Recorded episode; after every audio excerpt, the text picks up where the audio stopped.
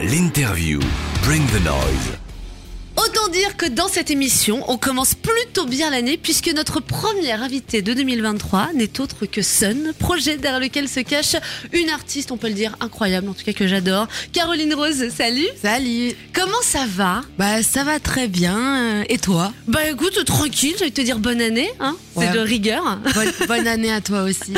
Alors, euh, ce soir, on va parler euh, de ton actu avec la sortie euh, vendredi de ton deuxième EP, Brutal Pop 2. Et c'est d'autant plus cool de t'avoir dans les studios ce soir, puisque je sais pas si t'as un petit peu suivi, mais en fait, les auditeurs de Bring the Noise t'ont élu découverte de l'année 2022. Voilà. Pas comme quoi, ils ont grave accroché sur John and I, et euh, j'ai reçu plein de messages disant qu'ils avaient hâte d'écouter le nouvel EP. Génial. Alors pour commencer, je voulais un peu revenir sur ton parcours puisqu'on peut dire donc tu es musicienne mais pas que, tu es aussi actrice. On a pu te voir euh, dernièrement dans le film euh, Tom Medina de Tony euh, Gadliff qui a été carrément sélectionné pour le festival de Cannes. On t'a vu aussi également dans des projets de théâtre. En fait, tu es une artiste qu'on pourrait dire multitâche. Euh, comment tu t'es retrouvée à faire tout ça? En fait, c'était quoi tes premières amours? T'as commencé par quoi? Moi j'ai commencé par la musique. J'ai toujours adoré la musique. Euh, j'ai grandi en Allemagne et là-bas j'ai fait d'abord la chorale, le piano classique, euh, un peu comme tout le monde, avec un, un prof de piano qui avait une moustache euh, euh, un peu comme ça, la remontée sur les côtés de bavarois. Et puis quand j'avais 12 ans, euh, j'ai vu euh, Courtney Love à la télé, parce qu'il y a les chaînes musicales en Allemagne, c'était un, il y en avait plus en tout cas qu'en France. je Un peu comme MTV hein Ouais, il y avait Ouais. Viva Viva Zwei, c'était pour les rockers. Et donc j'ai vu, euh, j'ai vu Hole. Évidemment, j'ai été totalement inspirée, époustouflée, en amour. Enfin voilà, Courtney Love, c'est mon, grand amour, c'est ma maman spirituelle. Et à partir de là, j'ai commencé à monter des groupes. J'ai arrêté le piano, j'ai pris la guitare de, mon frère. Et euh, j'ai commencé comme ça. J'ai toujours fait de la musique depuis. D'abord dans des comédies musicales, des trucs comme ça, pièces de théâtre. Et puis euh, voilà, le, théâtre est venu un petit peu après parce que j'ai fait de la musique dans les pièces de théâtre. Et puis en fait, le théâtre m'est tombé dessus. Et le cinéma, pareil, c'est un jour Tony Gatliff qui cherchait une meuf euh, pour euh, pour son rôle de rockeuse. Et voilà, et ça s'est fait comme ça. Et tu continues en plus à faire d'autres rôles, puisqu'on en parlait euh, hors antenne, tu as déjà d'autres projets de films à venir. Donc, euh, Ouais. il y a aussi, en fait, t'as- c'est c'est, euh, c'est comment finalement d'avoir ce côté, euh, une vie un petit peu bah, finalement de, de rockstar, à te retrouver à jouer dans, dans, dans plein de salles de concert, et puis de se retrouver sur le tapis rouge au Festival de Cannes. C'est quand même deux salles, deux ambiances, quoi. Ah mais totalement bizarre. Alors j'ai adoré le moment parce que pour le coup c'était un petit peu euh, stressant. Euh, tu sais, on, on se fait habiller par des gens et on peut pas trop choisir sa tenue. Enfin, c'est quand même un autre monde. Ouais. Et au final, j'ai choisi de, de me faire habiller par euh, Spring Sue, euh, un créateur qui s'appelle David's Road, qui est en fait un créateur goth. Et donc, euh, j'y suis allée avec une euh, grande robe goth et, et ça m'a vachement porté. Je me suis sentie soutenue par le rock and roll. Allez. Et, euh, et, et en fait, ce qui est drôle, c'est après le tapis rouge, on a fait un concert pour euh, jouer la BO du film en fait sur la plage à Cannes. Et donc il y avait d'un côté Nicolas Reyes des Gypsy Kings qui a fait la moitié de la BO, Ouais. qui jouait avec les Gypsy Kings quoi. Et de l'autre côté, bah t'avais moi avec mon batteur et mon bassiste et Tony Gatliff sur le côté de la scène qui faisait chef d'orchestre. Donc euh, c'était euh, mémorable. Les deux milieux se sont retrouvés. Ah ouais. Alors, euh, vendredi, tu as sorti ton nouvel EP qui s'appelle Brutal Pop 2. Juste avant, on va revenir sur le terme Brutal Pop, puisque c'est vrai qu'avec Sun, tu as créé ton propre univers musical, ton propre style. Est-ce que tu peux nous, expliquer, à moi et aux auditeurs de, de euh, c'est c'est quoi la Brutal Pop? Vas-y. Alors la brutal pop, c'est euh, bah, un songwriting pop, une chanson pop, c'est-à-dire avec un beau couplet qui amène vers un beau refrain bien accrocheur. Mais euh, je trouvais que la pop était trop petite pour moi en fait. C'est-à-dire j'aime la pop, j'ai toujours écrit des chansons. Depuis que j'ai 11-12 ans, j'écris des chansons. C'est comme ça que j'arrive à sortir mes émotions quoi. Et en même temps, euh, bah, j'ai écouté plein de métal extrême, je sais crier, je sais grôler, je sais faire trrr trrr à la guitare. et du coup, je me suis toujours euh, dit, mais j'aimerais bien que la pop soit juste plus large, c'est-à-dire qu'on puisse... euh, tu as d'un côté le métal, c'est quand même un enchaînement de riffs plutôt, Ouais. une structure de chanson. Et ce qu'il y a vraiment dans la pop, c'est ce truc de chanson accrocheuse. Et, euh, et j'avais envie de mélanger ça avec la technicité du métal et de pouvoir aussi parfois quand t'as une émotion super forte, tu vois, un truc qui te, même un truc d'amour par exemple, où, où t'as envie de dire un truc fort, mais ça donne envie de crier. Et donc j'avais envie de, voilà, de faire euh, ma pop à moi en tout cas. Et du coup, j'ai voilà, j'ai appelé mon truc Brutal Pop. Je l'ai écrit direct dans mon carnet euh, quand, quand j'avais, euh, je sais pas, 12-13 ans. Et ça m'a toujours un peu. Ah ouais, donc c'est un truc que t'as depuis hyper longtemps, quoi. Ouais. Le projet, tu l'avais en tête euh, depuis ado, quoi. En fait, j'avais envie, et c'est marrant, c'est en 2017, euh, j'ai j'ai bossé avec Dan Levy, donc le producteur français. Je lui avais dit toutes mes idées, j'ai dit oui, bon, j'ai j'ai ça, ça, ça, et puis bon, j'ai aussi un ce truc brutal pop. Voilà, c'est, j'imagine, c'est un peu un truc à la con. Euh, il m'a dit, mais non, mais c'est pas du tout un truc à la con, faut, euh, vas-y, c'est quoi? Bah non, mais faut que tu fasses ça, et puis voilà. Et du coup, bah, c'est un, on peut le dire, ça fonctionne plutôt bien. En plus, bon, par contre, au niveau du chant, il y a quand même une technicité. Tu passes comme du chant clair au, au scrimo de façon complètement euh, easy. T'as as pris des cours de chant ou c'est un truc que t'as travaillé toute seule, ce, ce, ce- ce style de, de chant particulier? Euh, alors j'ai pas pris de cours pour ça. J'ai travaillé ma Ouais. voix avec des, ma voix claire avec des profs Ouais. euh, pendant longtemps, mais le cri en fait c'est euh, c'est sorti tout seul euh, euh, quand j'étais euh, très jeune. Un jour j'ai dû me défendre. euh, J'étais dans une situation euh, difficile et j'ai dû me défendre contre quelqu'un. Et j'avais 13 ans, j'étais seule dans la forêt et donc j'ai sorti cette voix de ouf là et vraiment ça m'a surpris et ça, ça a choqué la personne, ça m'a Ouais. permis de m'enfuir et en fait depuis je me suis dit waouh ok il faut que je fasse quelque chose de ça et j'ai découvert que ça se faisait très facilement chez moi. Aujourd'hui, t'en as fait quelque chose d'artistique. Et justement, donc, ce nouvel EP, euh, Brutal Pop 2, tu l'as, euh, euh, tu, tu l'as enregistré quand? Comment s'est passée la composition? Est-ce qu'on peut dire que ça fait partie de ces projets qui sont nés du confinement? Parce que comme de nombreux artistes, tu as été un petit peu enfermé à la maison à faire, devoir faire de la musique chez toi. C'est de là dont il est né ce- cet EP Un petit peu. euh, Il y a des chansons qui existaient déjà avant, en fait, parce- puisque c'est un projet finalement qui dormait dans un tiroir depuis très longtemps.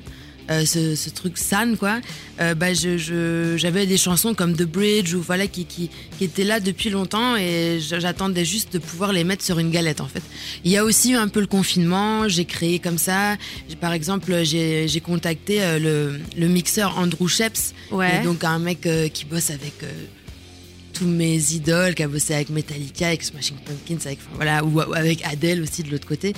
Et, euh, et je l'ai contacté euh, tout simplement par euh, les réseaux et il m'a répondu, il a kiffé et on s'est mis à bosser ensemble comme ça en fait.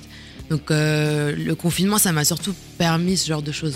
Alors du coup de ce nouvel EP, bah, j'ai envie de, bah, j'ai envie qu'on en écoute un extrait. Est-ce qu'il y a un titre, toi en particulier, que tu as envie qu'on écoute ce soir? Alors j'aimerais bien qu'on écoute euh, Princess Erakin, Ouais. que je voudrais dédicacer à ma cousine, ma cousine Karine, euh, qui euh, qui a qui, qui s'est suicidée il y, a, il y a quelques années et qui était une très grande artiste et qui a été ma mon inspiration pour cette EP. D'accord. Eh ben on écoute ce morceau tout de suite et on te retrouve juste après pour la suite de l'interview.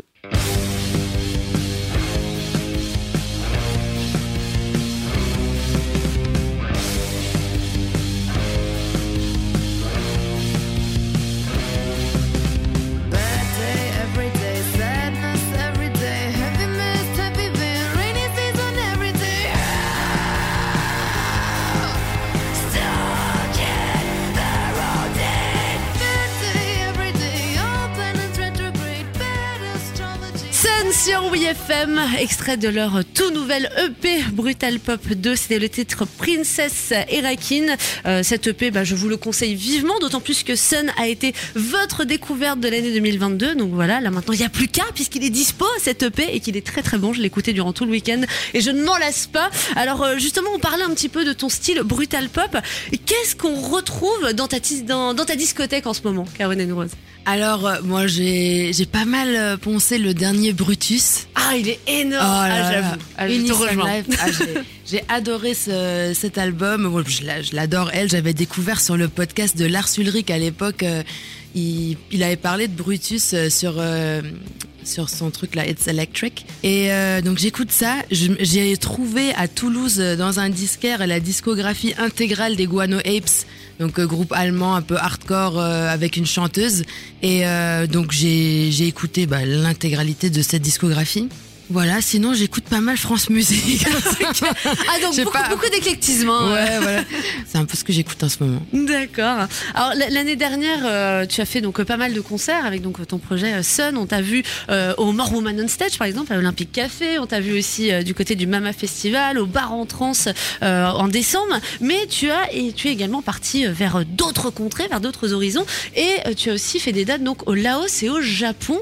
Qu'est-ce qui t'a amené à, jouer là-bas? C'est vrai qu'en général les groupes ils vont plutôt taper dans les États-Unis ou ils vont se, euh, enfin, se limiter à l'Europe. Pour- Pourquoi être parti dans, dans, dans, dans ces, dans ces pays-là? En fait, bah, j'ai un gros attachement avec le Japon. J'adore le Japon, je suis otaku total. Euh. Voilà, c'est vraiment euh, mon truc.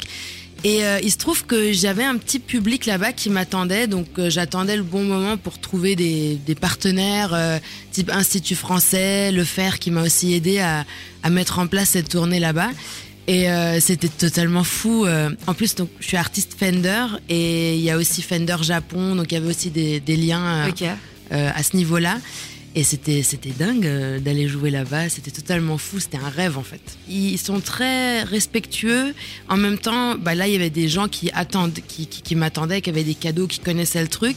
Donc j'étais super flattée. Et en même temps, euh, c'était un peu étrange parce que on n'a pas trop cette culture-là. Bah, en Europe, c'est à la fin des concerts, on discute et puis voilà, c'est cool. quoi. On boit des bières, on fait des petits autographes, tranquille, Voilà. la cool quoi. C'est ça. Là, c'était quand même beaucoup plus, je sais pas, cadré. euh, voilà, il y avait beaucoup plus de manières entre guillemets. Mais c'était génial et, on a vu des groupes de fous aussi. Hein.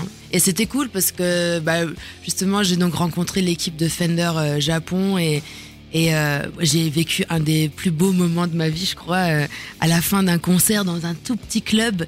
Il y avait un master builder euh, donc de, de Fender qui, qui était venu me voir, qui m'avait montré la veille un petit peu où il travaillait, comment il faisait ses guitares et tout. Donc pour moi, c'était magnifique. Trop classe. Et il est venu me voir et il me dit, euh, euh, genre euh, super timide, il me dit euh, You are a true Fender artist. Oh, et là, ouah, en fait, parce que voilà, il avait compris un peu mon jeu de guitare, ce que j'essaye de faire, euh, de un peu vulgariser des techniques de métal extrême et tout. Et voilà, donc ça m'a fait trop plaisir. Ah, la consécration quoi. Ouais. Trop classe, bravo. Ah ouais.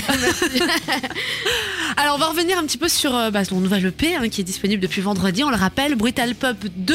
Sur euh, cet EP, il y a un titre qu'on aime à diffuser sur WFM qui est le titre John and I. Euh, Est-ce que tu peux nous dire de quoi parle ce morceau? C'est quoi l'histoire? C'est euh, comment est né ce titre? Alors John and I, c'est l'histoire d'une femme euh, au foyer a priori américaine, je pense. Je me suis inspirée du film euh, euh, La mort vous va si bien avec Meryl Streep, euh, film des années 90. Là, j'ai eu un moment où j'ai binge-watché tout ça là. Et puis, euh, je me suis aussi inspirée de euh, The Real Housewives of Beverly Hills, qui est une euh, télé-réalité américaine où c'est que des femmes riches, femmes de d'hommes d'affaires et tout ça, qui ont plein de problèmes. D'accord. Et- Bah, elles ont du pognon, mais elles s'emmerdent. Ah ouais, a- mais elles ont des très gros problèmes, elles font des énormes scandales. Enfin, c'est vraiment, euh, c'est- assez savoureux à regarder, je dois dire. Et euh, je me suis inspirée de ça parce que je me suis dit, c'est quoi cette meuf qui est dans sa cage dorée là, mais elle reste dedans, mais elle va faire un carnage Ça va être l'horreur, il y a que des histoires, des, choses perverses entre les enfants, les héritages. Ça m'a fascinée. Et donc j'ai écrit cette chanson. D'accord. Euh, J'avais envie de revenir sur euh, le- l'événement, le festival More Woman on Stage, dans lequel tu avais participé donc à l'Olympique Café.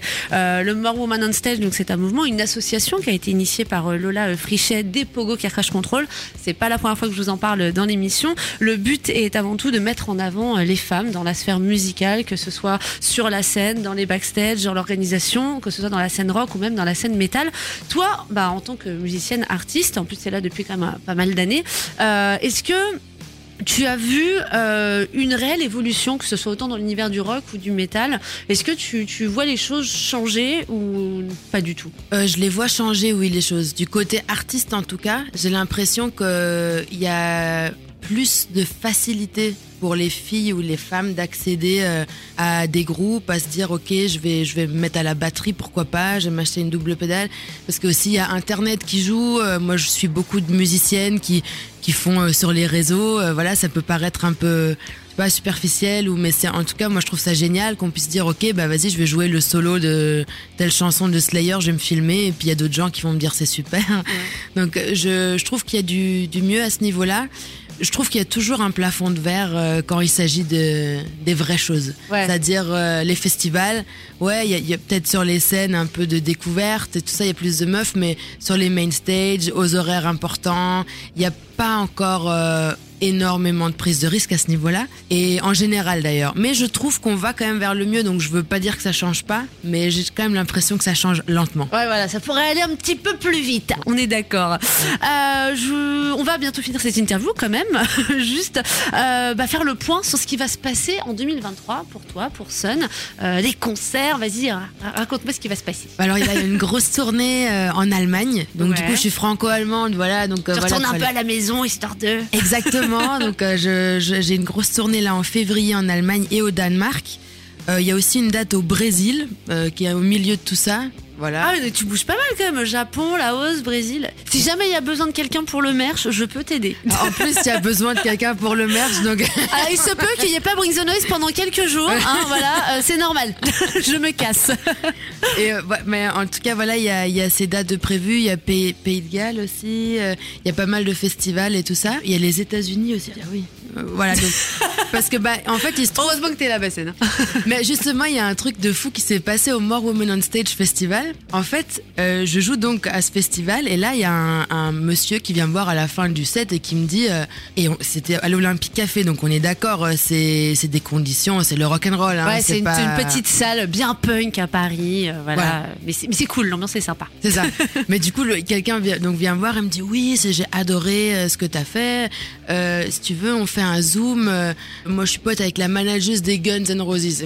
Moi, le nombre de fois que on me dit des trucs, je suis là, oui, oui, ah oui, d'accord, ok, très bien. Oui, si tu veux. Et puis au final, on fait quand même ce zoom quelques jours plus tard. Et là, il se trouve que c'est vraiment la meuf qui a découvert les Guns N' Roses et Motley Crue, qui s'appelle Vicky Hamilton.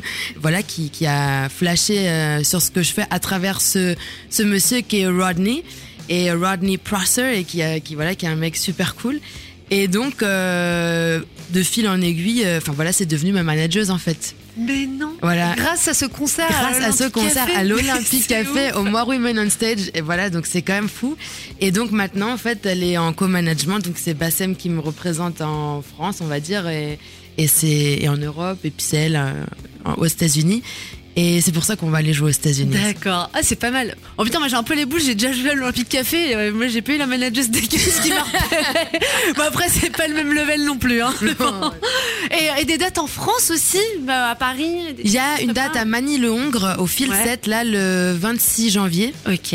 avec Howard. Il y a une date euh, à Paris, à, oui, au- à, à une, une salle qui s'appelle la Camélienne le 31 mars. Ok, bon en tout cas je remettrai toutes les dates à dispo sur, euh, sur le, le Facebook de l'émission. En tout cas merci beaucoup d'être passé euh, me Merci. voir dans les studios. Et puis bah on se retrouve euh, très vite sur scène. Et puis on va reparler de cette histoire de Brésil, ça m'intéresse. Ouais. merci, bonne soirée, salut. Bonne soirée, ciao.